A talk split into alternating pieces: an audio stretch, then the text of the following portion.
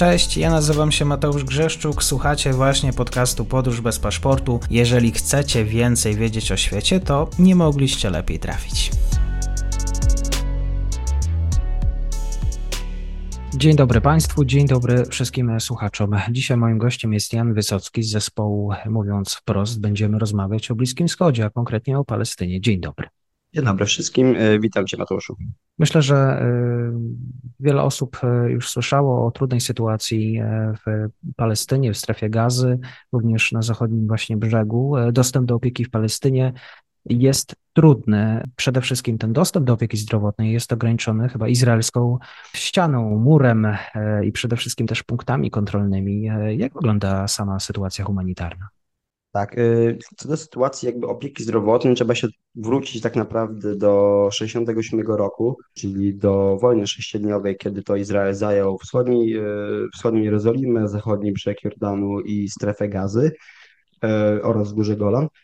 Sytuacja, bo wcześniej te tereny, zwłaszcza na zachodnim brzegu, były częścią e, państwa, e, należały do Jordanii. No i po zajęciu go przez Izrael, jakby no, kompetencje teoretycznie przeszły na e, stronę izraelską, jednakże no, tak naprawdę poza szpitalami, które były częściowo, niektóre były prywatne, częściowo były państwowe, czyli wtedy jakby przeszły troszeczkę pod, protest, pod jurysdykcję Izraelskiej Służby Zdrowia, no tak naprawdę ta opieka zdrowotna się za, zapadła i przez bardzo długi czas e, Palestyna, e, głównie na zachodnim brzegu i w strefie gazy, opierała się zarówno na wolontariuszach, na bardzo niedofinansowanych szpitalach, a w ogóle nie było prawie w ogóle nie było takich e, e, powiedzmy pośrednich, jak jakieś kliniki, e, ochrony zdrowia pomiędzy szpitalami a w ogóle zwykłymi ludźmi. Sytuacja teraz jest no, oczywiście ciężka ze względu na braki w wyposażeniu.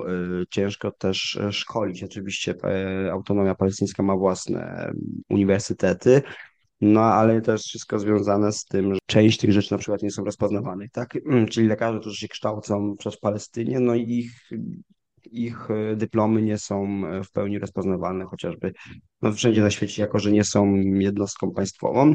Oczywiście część się szkoli za granicą, potem wraca i tak dalej, i tak dalej.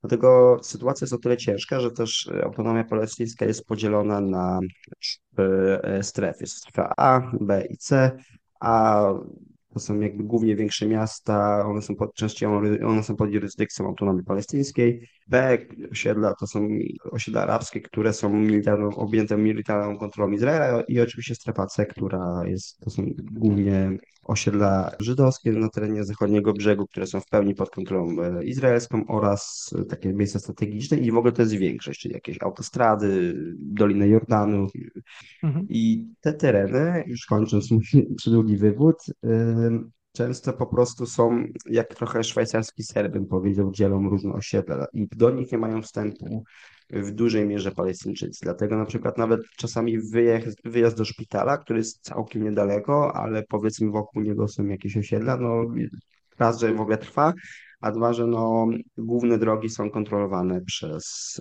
y, władze wojskowe izraelskie, dlatego też często muszą jechać naokoło. Jakie są właściwie największe potrzeby dzisiaj Palestyńczyków właśnie w obszarze zdrowotnym? Nie będzie to zaskoczenie, jak powiem, że wszystkie, ale przede wszystkim y, potrzebne są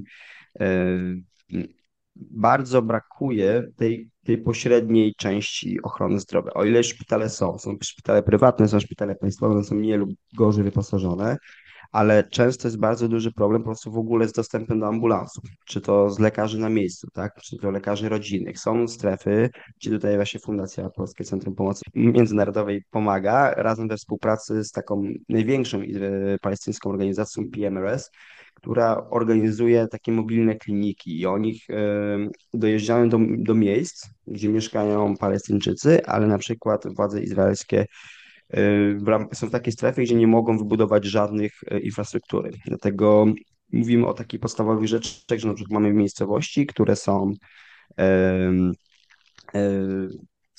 gdzie nie, gdzie nie ma żadnej jakby opieki zdrowotnej, dlatego przynajmniej raz w tygodniu przyjeżdża tam taki bus, głównie z opieką taką podstawową, też, też bardzo skupioną na badaniach prenatalnych dla kobiet, bo często są takie sytuacje, że na przykład jeszcze parę lat temu w takiej miejscowości, gdzie taka klinika nie dojeżdżała, no na przykład jedna kobieta opowiadała mi, że pierwsze w ogóle badanie USG miała dopiero w 8 miesiącu ciąży, tak naprawdę nie wiedziała jakiego płci jest dziecko, czy w ogóle czy nie jest, czy jest zdrowe i tak dalej. No teraz to się zmienia pod tym względem, że właśnie taka organizacja z, ma takiego busa, jest tam lekarz, jest ginekolożki, ginekolog, którzy mogą takie badania y, przeprowadzić. Więc ogromny problem jest po prostu z dostępem do takiej często podstawowej y, opieki zdrowotnej, tak, do badań takich przesiewowych, do jakichś laboratoryjnych, coś co dla nas w Polsce wydaje się naturalne, że po prostu mamy lekarza pierwszego kontaktu, no tam jest y, bardzo utrudnione. A jak y, wsparcie psychologiczne, bo chyba to też jest bardzo ważne, y, przemoc, ograniczenia, łamania praw człowieka, tak, no to, to jest oczywiście ogromny problem. Zresztą no, sami Palestyńczycy jednak jeśli tak mogę to empirycznie stwierdzić, jakby no żyją w ciągu takim stresie często, jakby ten temat pojawia się. Też jakby no niestety róży chociażby przemoc wobec domowa jest też bardzo powszechnym problemem i tutaj też właśnie bardzo muszę pochwalić oczywiście tą palestyńską organizację PMRS, która poprzez y, właśnie poprzez te mobilne kliniki próbuje edukować i, i tego efekty są bardzo widoczne, edukować zarówno w zdrowiu, jak powinno wyglądać, oraz jakby nazwijmy to w sytuacji domowej, tak, czyli poprzez y, kobiety, poprzez y, te spotkania zdrowotne i również psycho, psychologiczne próbuje zmieniać mentalność, choć jednak to jest bardzo ciężkie i też zależy od regionu. Są powiedzmy bardziej, nazwijmy to konserwatywne, tradycyjne regiony Palestyny, ale są też takie, które no jednak bardziej, łatwiej się takie rzeczy e, wprowadza. Jednak mimo wszystko jest to bardzo duży problem, w takim Hebronie, który jest największym miastem e, palestyńskim. Tak naprawdę z tego, co się tu jest tylko jedna e, poradnia, gdzie w ogóle można zgłosić na przykład przemoc domową. I to jest też właśnie organizowana przez PMRS, który współpracuje razem z Polską Fundacją Polskim Centrum Pomocy Międzynarodowej, więc jakby no na tak duże potrzeby mamy na przykład tylko jedną osobę, która się tym zajmuje, więc y, no jest to bardzo szeroki problem, no ale to też właśnie wynika z, z braku zarówno specjalistów czasami, czy też w ogóle możliwości. Mhm. Tłumaczenie strony izraelskiej w kontekście blokowania też pewnych usług?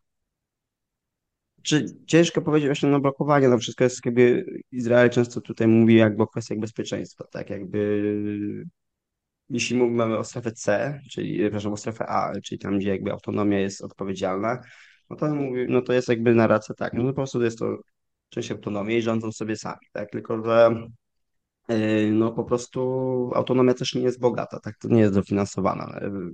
Bardzo często opierają się na donorach zagranicznych, bo mamy też właśnie szpitale prywatne, które na przykład za darmo świadczą e, usługi. No i też oczywiście zupełnie inna sytuacja jest w strefie gazy, która też jakby jest częścią autonomii palestyńskiej, no do której dostęp e, z często bardzo podstawowymi produktami, no mówimy o jakichś bandażach czy podstawowych lekach, no jest często głównie tylko i wyłącznie przez granicę egipską. Bardzo ciężko po prostu wjechać E, do strefy gazy e, jakby od strony izraelskiej. Jest to możliwe, no ale no, procedura jest bardzo, bardzo utrudniona.